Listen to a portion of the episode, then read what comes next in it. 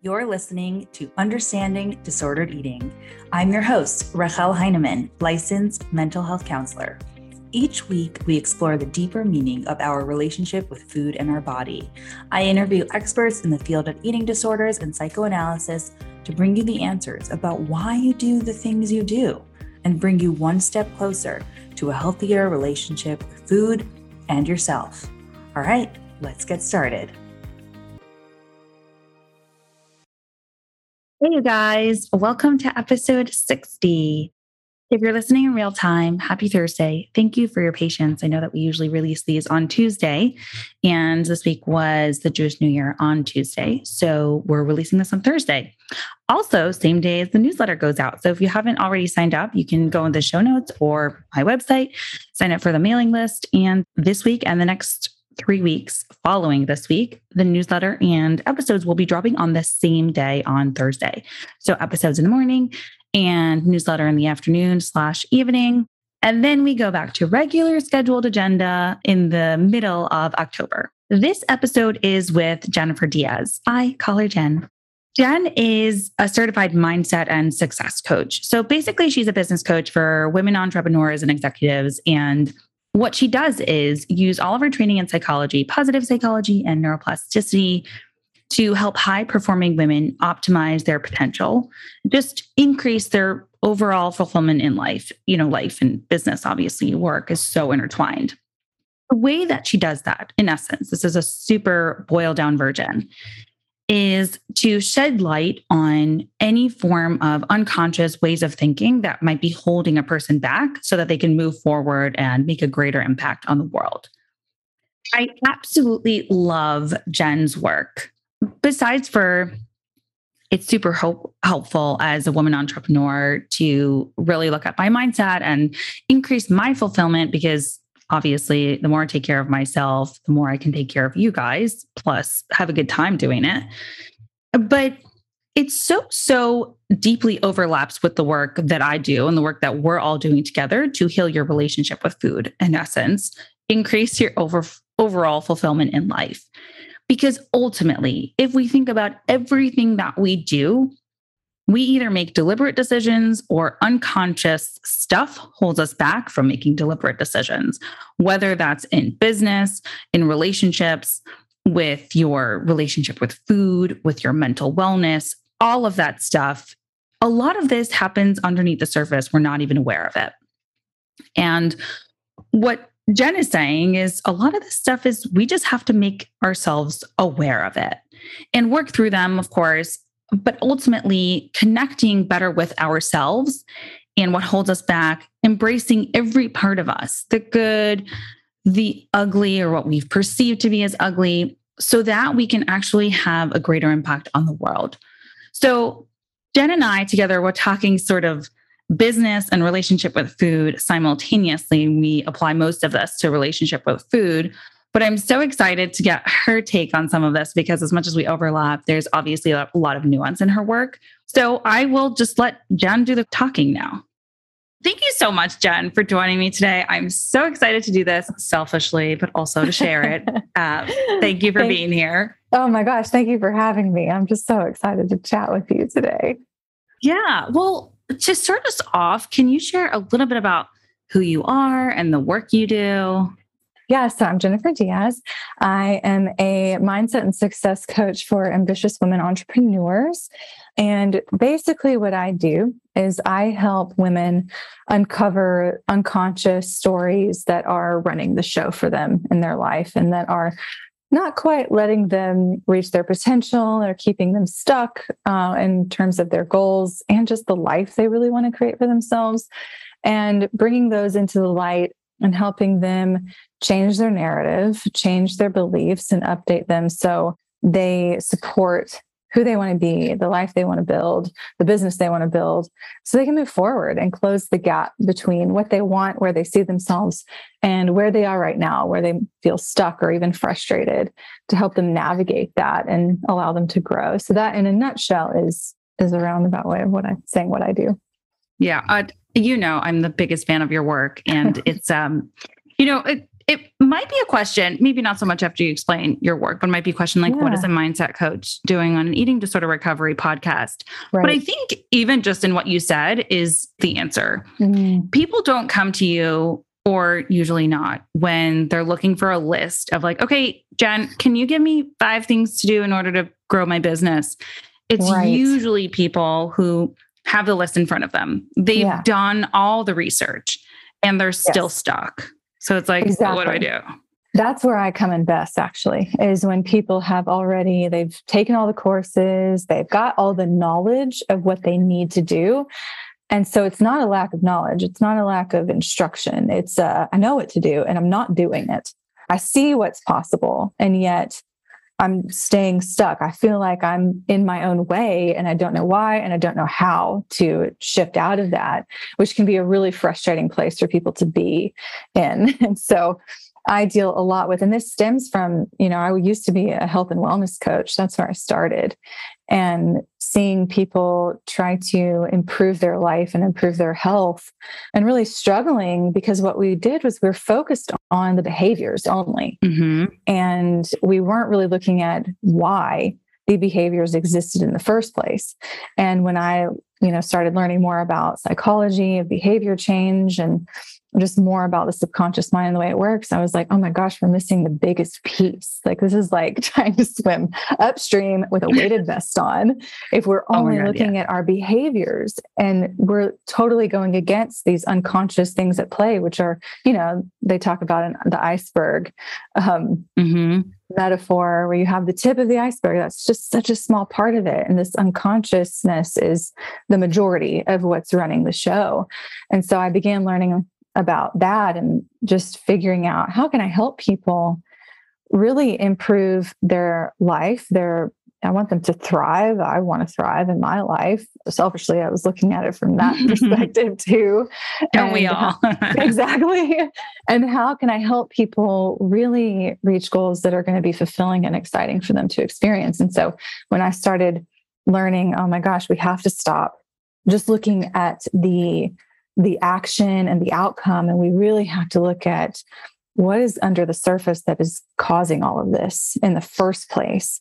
That way, we can really start to see change and really start to move forward without feeling so much resistance, which we'll still feel some, but we're just able to move forward so much more smoothly by mm-hmm. doing that. And so, yeah that's what i do is look at under the surface how are you what's what's causing this in the first place you know let's take a root cause approach you know, mm-hmm. I don't mm-hmm. want to just look at a symptom and try to slap something on that and, and manage it. We want to get to the root and understand mm-hmm.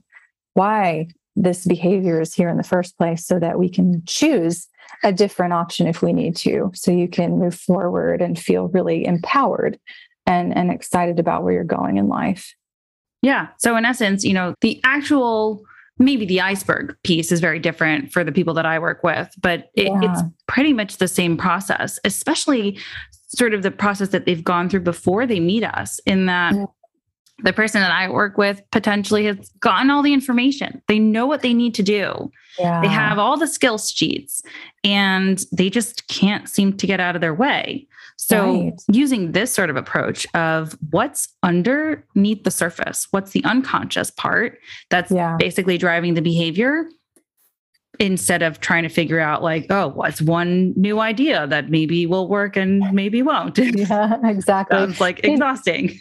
You know, it's interesting. And I, I, work with a lot of women. And so a lot of the women I've worked with have experienced disordered eating or eating disorder in their past.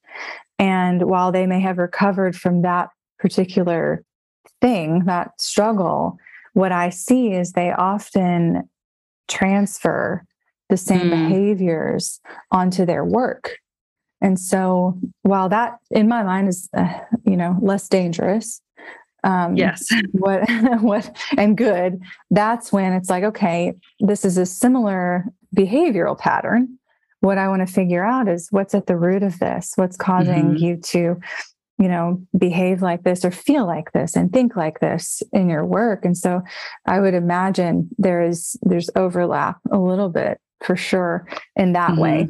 And just oh of I, course yeah. I'm so fascinated by the root cause probably for a lot of myself too. I'm so curious like why am i the way that i am? It's Yeah. like such an interesting question. Same you know for my clients which is is really beautiful. And you've probably experienced this too but there's a lot of compassion underneath it yes when we get there. It's terrifying. I was terrified to like dive in under the surface because it's dark, unknown, a little bit scary.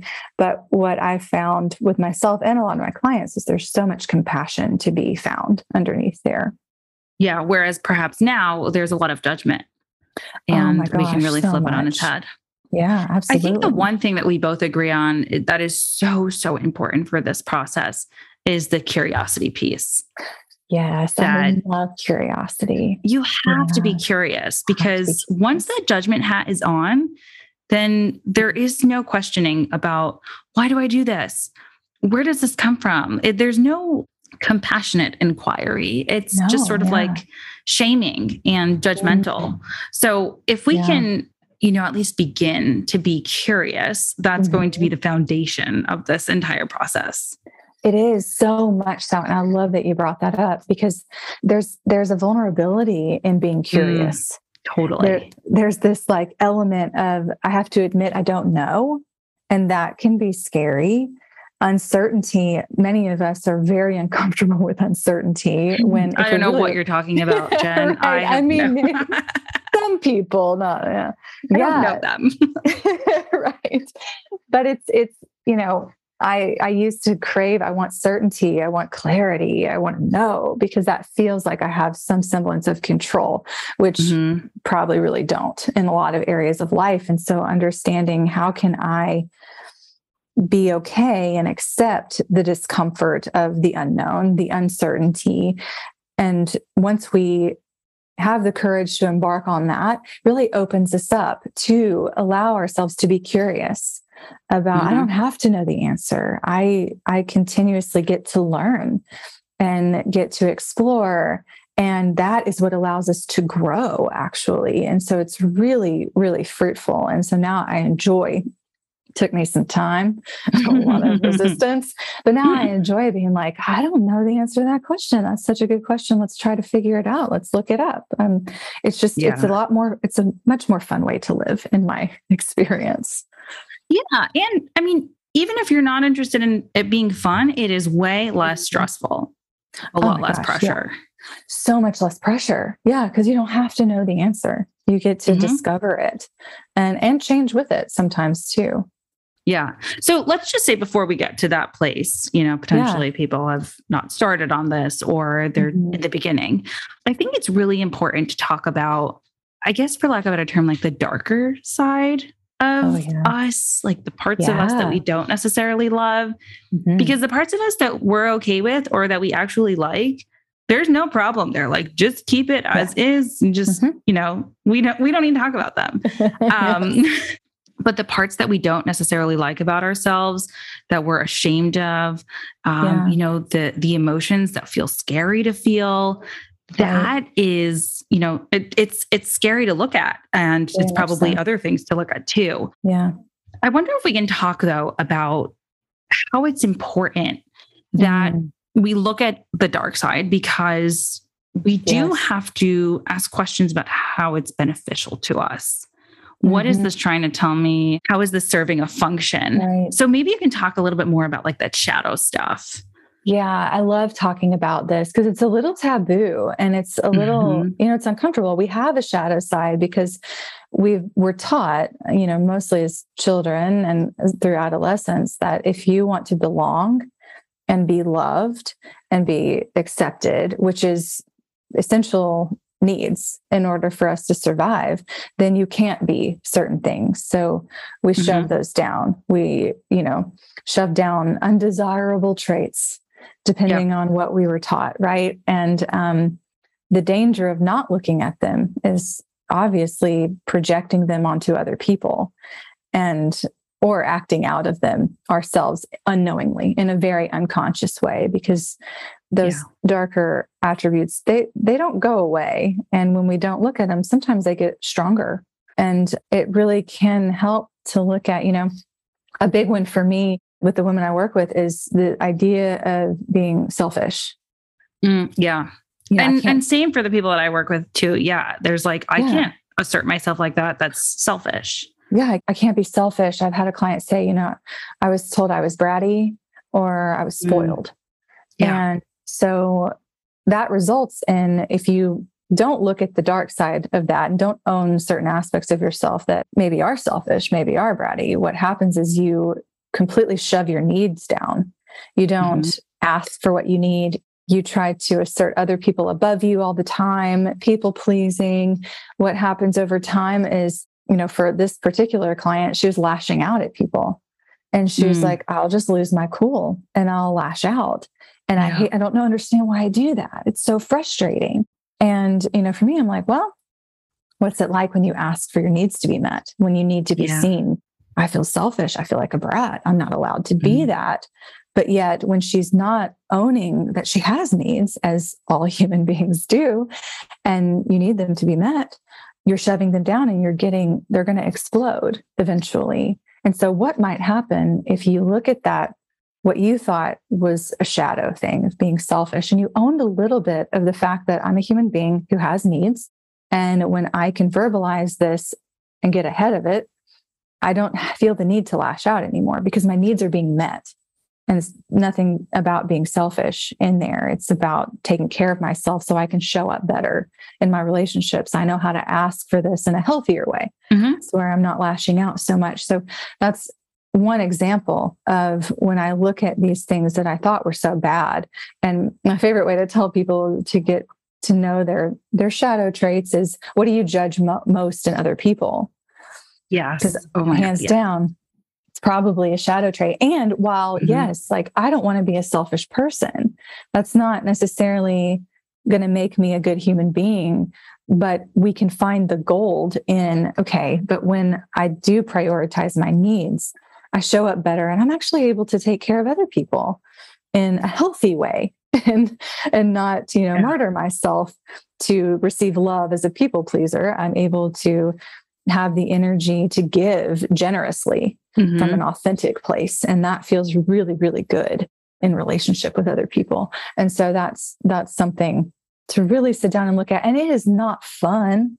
Our ego no. does not mm-hmm. enjoy recognizing oh i i have the potential to be that that i judge in other people but it results in a lot more compassion for yourself and compassion for others which is just a little bit more of a freer way to live i think yeah i love that you use this example because it's something that comes up so often in anybody who has a history of you know any form of disordered eating yeah. especially in this sort of like yo-yo dieting cycle where it's like i can't have this i can't have mm. beyond this time um, a lot of restriction. so denying their needs and then ultimately whether yeah. it's the night or in the evening or after the year or something then it just sort of goes all the way to the other end and ends up in just some sort of like what feels like overeating or what feels like a binge and yeah. or, maybe actually is and it's just sort of like the version of the lashing out where yeah. this stuff isn't going away it's just then nope. playing out in your relationship with food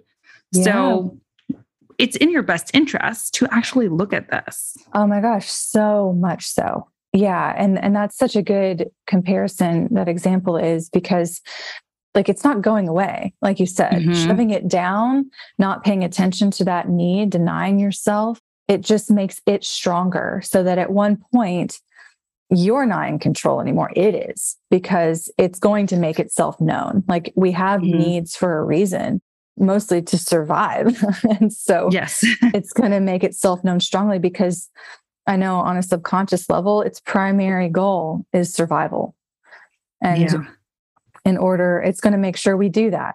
And i hopefully you know to our benefit in a lot of ways. And in other ways when you start looking at okay now i've survived i want to figure out how to thrive then we have to obviously work on some things some survival techniques that might not be as healthy long term. But yeah, yeah. it's going to make itself known. Those needs are there for a reason and even to take it one step further in terms of like the shadow or the dark side of of us say for example we're still using this idea of of you know being selfish or just having mm-hmm. needs and not feeling okay to show them part of what I love about both of our works is that trying to look at that and what function does that serve? Like, who told you that?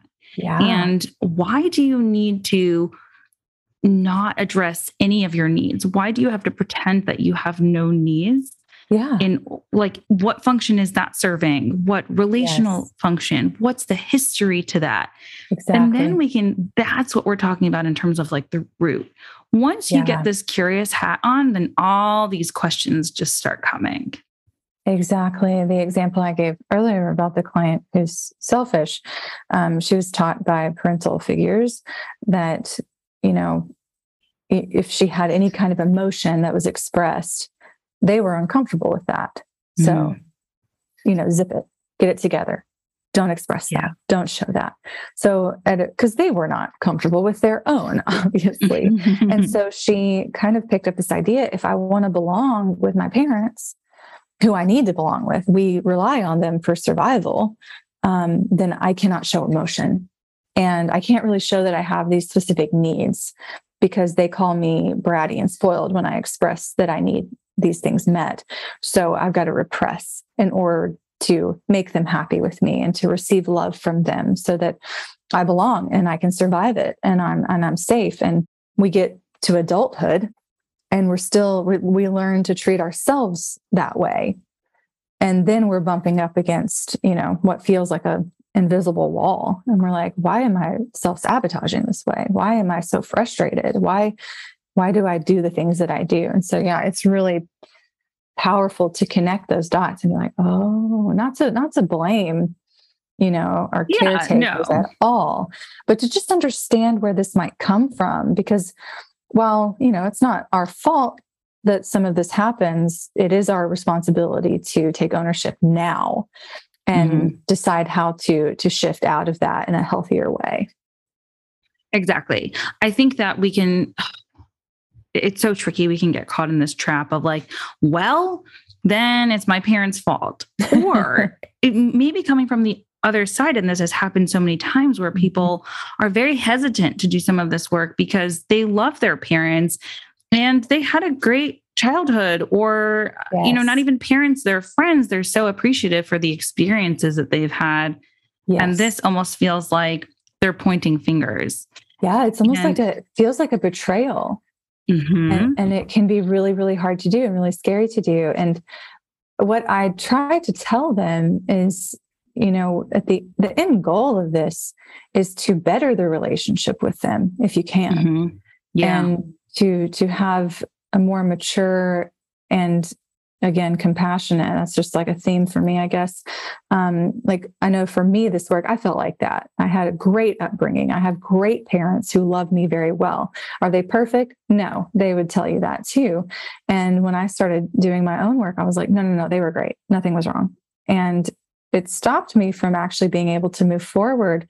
And when i recognized you know certain things and finally kind of came to like okay they were wonderful and I didn't have these certain needs met. And it allowed me to see my parents as human beings, and which allowed me to be like, hey, they did the best they could. And I'm so grateful that they were my parents. And now I understand how to meet the needs that they couldn't meet because I can meet them now. And I'm able to actually love them better. I'm able to communicate with them better. And I have a lot more compassion for them as human beings. And so, you know, that's a journey to get to uh, for sure. But that's in my mind, I feel like that's comforting that we're not trying to make you hate your parents or to totally put a stain on this childhood that you thought was really amazing. It can be amazing and uh, Mhm. also not ideal at times. And so there's there's duality. You know, we have the Yeah, I love that that you bring up life. that word because I think part of, and this is like sort of an unspoken goal, but part of this journey is to to get a person to a place that they can hold a couple of different ways of thinking about a Mhm. person and an experience and an interaction yes. in one mind, which Yeah. can be so wildly uncomfortable to feel Yeah. resentful and grateful. Yes. At the same, time, how does that even work? You know? That's a great question. I don't know. I think that I think that I mean, humans are, we're so dynamic and different, and there's so many parts of us. I know for me, like self actualization is important. I want to get to know myself and understand myself, but I, I don't fully understand all parts of me. So mm-hmm. I can't really expect myself to understand all parts of anyone else. And so I think by personally me looking at myself and be like, I don't know, wow, there's a lot of parts of myself and they all fit. There's a reason for all of them. I'm able to look at humans and the people in my life and kind of see them that way too. I know uh, I've talked about this with my own therapist lately about uh, how humans are can be disappointing. And oh my God, yeah. I can be disappointing. Doesn't yeah. make me wrong. It just mm-hmm. means I've mm-hmm. disappointed somebody. And that to me has been such a, a big light bulb moment for me is to be like, I was disappointed in this friend. It doesn't mean she needs to change anything. It just means I'm disappointed and I still love her. And that's okay. Mm-hmm. And so there's almost yeah. this like level of acceptance. And sometimes my, I'm disappointed in my husband. I love him. He's my favorite person in the entire world. And sometimes I disappoint him. So there's almost this like, oh, that's love. Like to be able mm-hmm. to be human, make mistakes, be disappointing, and to still belong and be loved. That it, it's a we talked about, you know, take the pressure off. That is what that feels like for me is I don't want to be mm-hmm. disappointing, mm-hmm. never on purpose. But the fact that I can be and people are still going to love me, good, because I'm probably going to disappoint them at some point and vice versa. Yeah, I love that word uh, acceptance because ultimately, all of these sort of negative things that we feel or we experience, and negative I use pretty loosely, sure. is something that we just need to be able to tolerate because mm. we need to be able to take as much information, again, going back to the curiosity from all of yeah. these experiences. But if it feels intolerable, say disappointment's a really big one. Like yeah. I just don't know how to feel the feeling of disappointment. Yeah. Ultimately, then we do everything in our power to avoid that feeling. So oh. that could be like, let's say for an entrepreneur, something like not taking steps to doing something that might feel risky because you might feel disappointed or somebody even in their therapeutic journey like not really putting their best foot forward because they might be disappointed if they actually tried and then failed. Oh that you know, part. Yes. Right.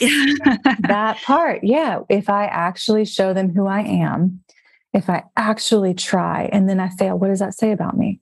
Mm-hmm. that's the biggest fear we have and so i see this play out a lot i just had this conversation today with a client of a lot of times we we halfway do things we halfway try because then yeah. at least there's an excuse for why we might have failed whereas mm-hmm. if we mm-hmm. fully try and then we fail or we fully try something and then we're rejected it's a whole different level of fear that's at play and that it's just i mean i don't know it's a that's a tough thing to to look at and to to yeah. accept but mm-hmm. what's the other alternative you know mm-hmm. never fully trying and then always wondering what if and i think for me i'm looking at this as you know one of those options halfway trying is placating my current self my today self making her yes. more comfortable fully trying is prioritizing my future self and what mm-hmm. i really want out of life and it takes discipline but there's a part of me that's like show up for your future self today she will be so grateful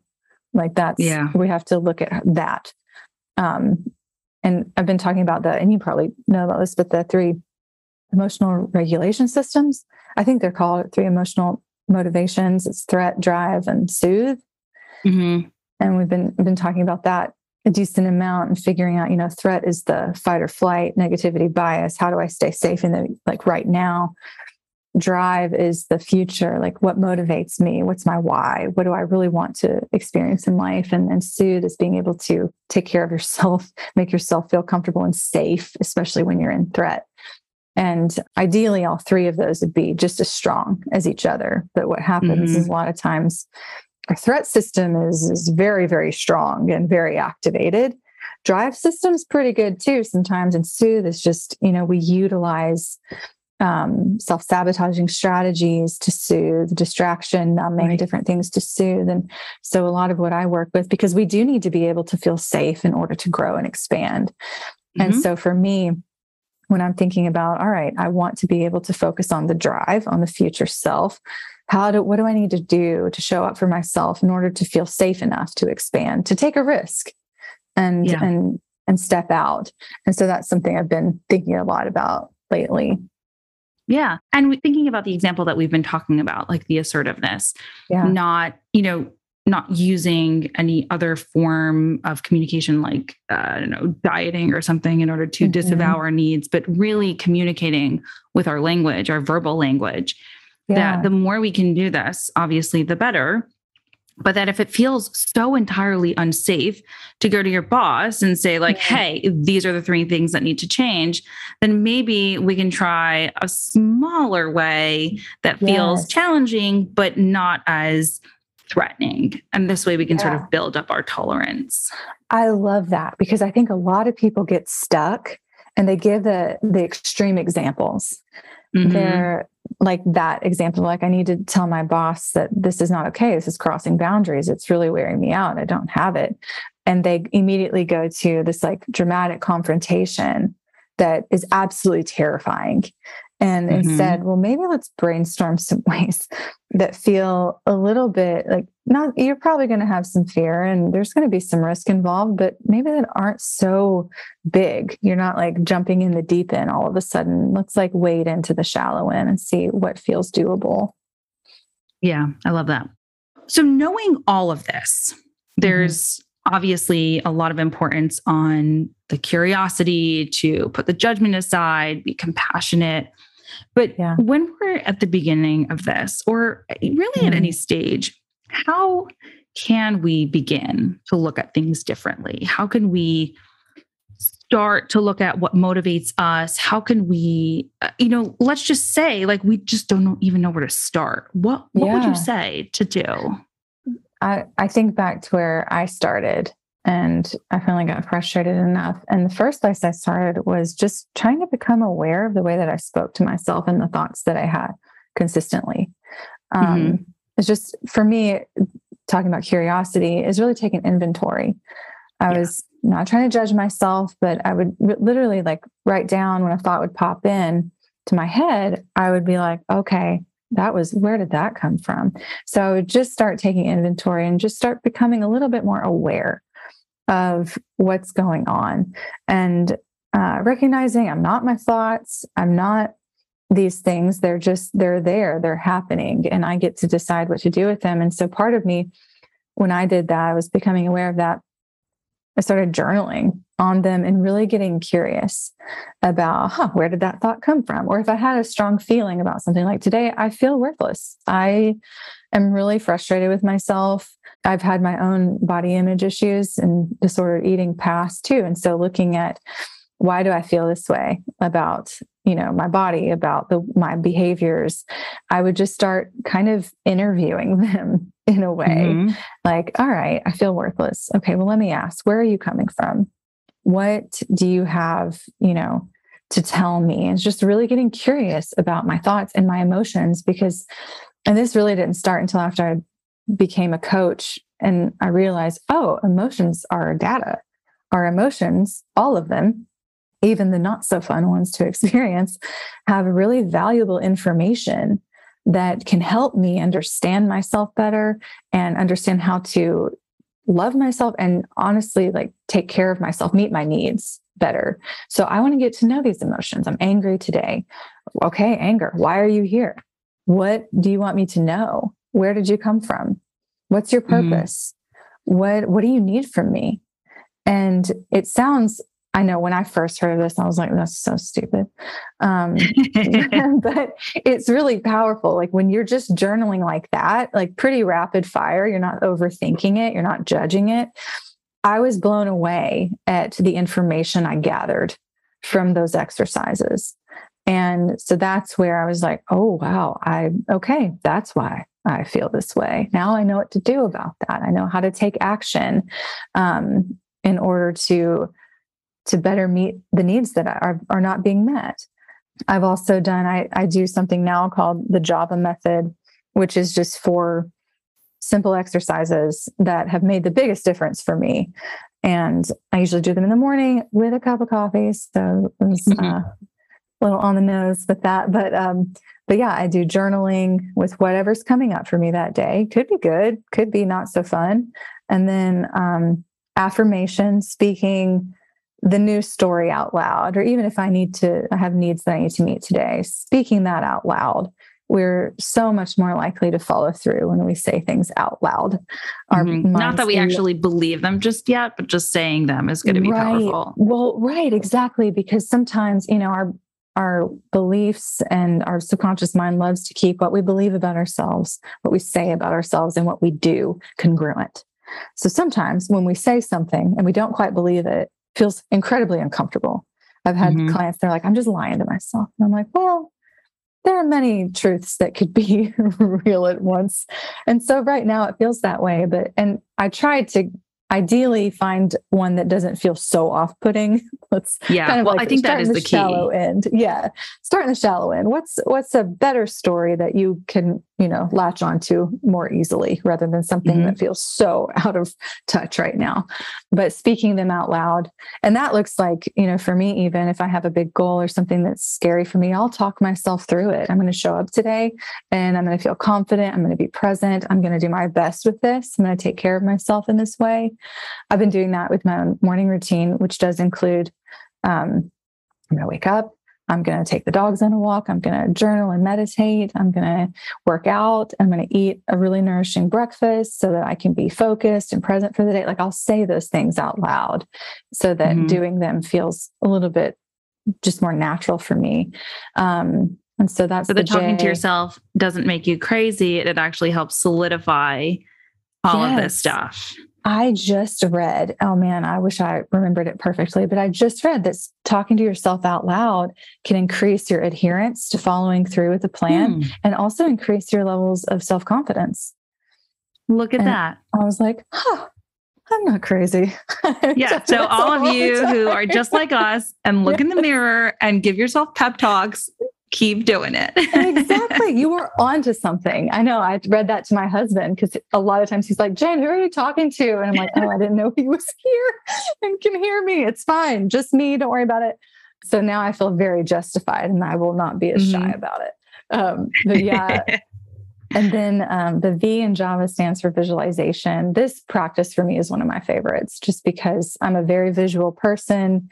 Um, you know, meditation is feels really grounding for me. And it's just a chance for me to go in and really prep for my day. It's like a mental warm up for the actions that I need to take that I might feel resistance against, um, might be a little scared to do.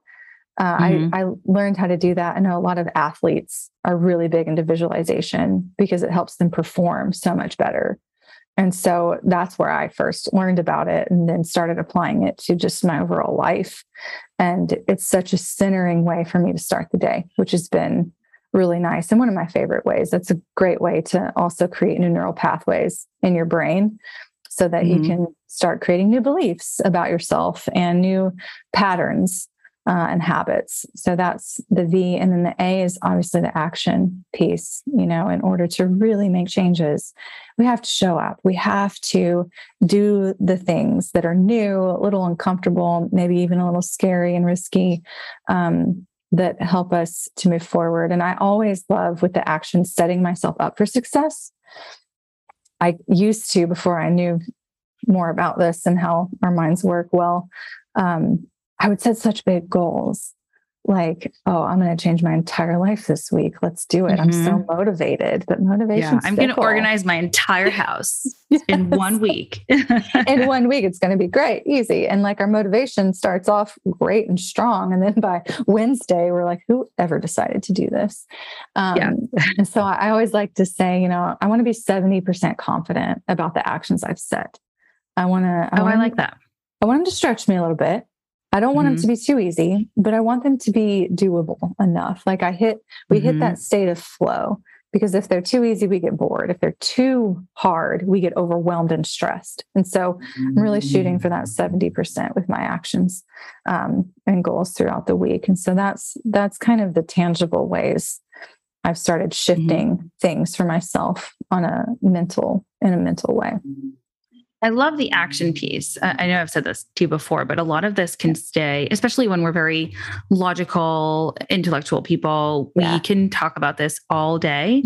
and then it's like, what do you mean? I, I, I journaled, I, mm. I, did the affirmation, I did the visualization, I, I listened to the podcast, I mm-hmm. did all of it. I ticked off mm-hmm. so many things on my list but why is nothing happening um, yeah. and i think what's so important is is the biggest difference is to actually take the plunge and yes. you know say the biggest challenge is uh, i'm gonna stop restricting forever you know mm-hmm. i'm i am you know going to challenge myself with whatever feels big and the end goal. That's very nice. But mm, yeah. for today, what's feasible? For this week, what's the challenge?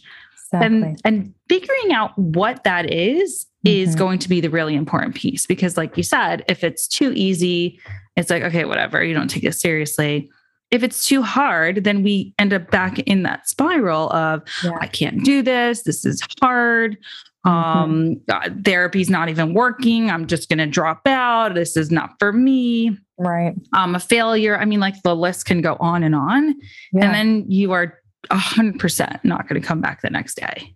Right. And i you know that's such an important piece to know i think you know for me like i only do the internal work to help me show up and take action like when we think that just i mean it's important in and of itself but when we think just sitting there journaling thinking nice thoughts about ourselves and our futures is going to cut it we're going to be very very disappointed with how our lives turn out so for me when i start looking at that as this is a warm up the main mm-hmm. event mm-hmm. is showing up each day and taking action and what you said about i think a lot of times we we romanticize big transformational moments, once in a lifetime opportunities. Yeah. When in reality, it's more about the small steps we take each day that build on each other over consistency over time.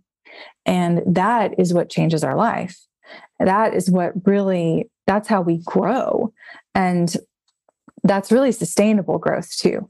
Because when people try to do too much at once, you know, our brains love to conserve energy again with survival it's like, how can we do the least and get through the day?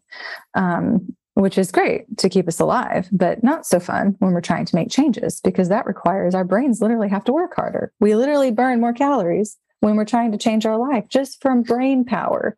And mm-hmm. so when we take that into account, it's like, how can I make this uh, small enough and big enough, impactful enough that I stick with it over the long haul? And and yeah. you know a year from now i look like wow i've really done it but maybe in the days it feels a little insignificant but it's, it's just not mm-hmm.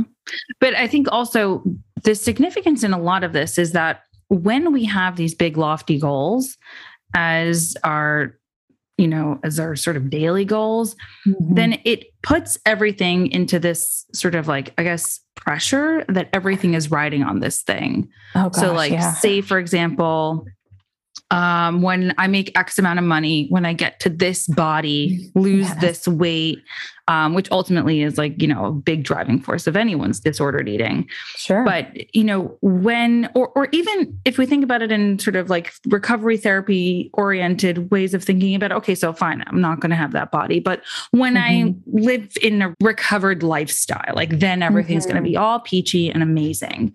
Mm. And what we neglect to realize is that when we put an emphasis on a major goal like that, then we're waiting for yeah. like this magical moment that everything is going to change and it's not. It's it just not. It doesn't. It's just, it's uh freeing and also hard to hear yeah. I think in, in my experience. It's it's like oh so that won't fix everything and nothing will. And mm-hmm.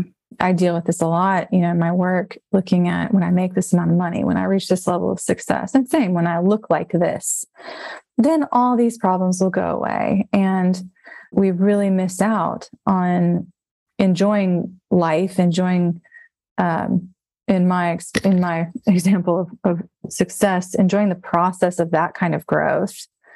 Um, you forebode a lot of joy now And then I've had clients who have reached the their ultimate level of success and they come back and they're like, I feel depressed.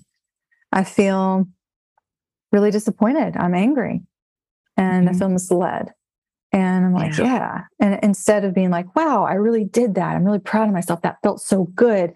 So it totally, you know, negates the the growth and the progress and the effort, which is, you know, not what we want. And so that's where it's looking at why do you want what you want? What do you really want? Like what are you really searching for in your goals? And how can you give that to yourself now while yeah. you move towards, you know, the next the next phase, the next goal that you have. And so it's just, you know, I'm that's always what I'm curious about is the why. What are you really after? What do you really want mm-hmm. in life? What do you think that dream body would actually give you? And is there a need that you actually could meet today in the body that you have now? Probably yeah. so. I love that question. I think the answer is going to be different, obviously, for everybody. Yeah. But that is a question that I encourage everyone to ask themselves because there is something that you can do today to give yourself, even if it's just a tiny bit of it, to mm-hmm. give yourself a version of it. Yeah. And then you continue to build on that. And I think that that's, you know, sort of brings the, I guess, for lack of a better term, the control or at least the mm-hmm. agency back in our hands, mm-hmm. which is terrifying and gratifying yeah. and freeing at the same time. Exactly. It's really empowering. It's, I think, realizing we have to take ownership over our life circumstances as much as we can is a little bit like, oh gosh. And then, okay, I this is up to me. I'm empowered by this, which is is yeah. nice. And one thing you said I love about like the putting the pressure on like the big things, like only making like big changes count. Our minds have a really hard time staying motivated when we're focused on something that is so far away from our current reality that we end up getting overwhelmed and more frustrated than when you can look at, you know, someone explained this to me like you're at a staircase and you're focused on 20 flights up. And because you're not looking at where you are and the next few steps you can take, you're like, I have no idea how to get up there when right in front of you is the first like three steps of the staircase you're in front of. And so again looking at okay that's where i ultimately would like to be cool. These are the first few steps that i can take to get there and that feels doable. I'm motivated to move forward and make these smaller changes so that i can get to the ultimate goal that i'm like reaching for I love that. Uh, well, thank you so much, Jen, for taking the time and for sharing all of your words of wisdom. Before I let you go, can you share with our listeners where they can find you and perhaps more about what you're talking about? Yeah, absolutely. So you can find me. My website is jenniferdiaz.com. Um, my favorite thing that I do is the Monday mindset newsletter, where every Monday night I send mm. um, hopefully something inspirational and thought provoking.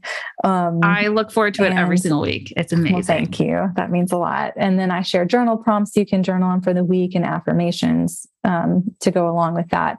And then if you're interested in learning more about the Java method and how you could apply that in your life, you can go to thejavamethod.com and read more about what that's about. And then if you want to find me on Instagram, I'm Jen M. Diaz, and I'd love to connect with you there. Thank you again. Yeah, thank you. You made it to the end. Thank you for listening. Every single one of your downloads means so much to me. If this conversation is leaving you wanting more, be sure to sign up for my newsletter. You'll have the opportunity to reply back directly to me over there. Can't wait to see you in your inbox.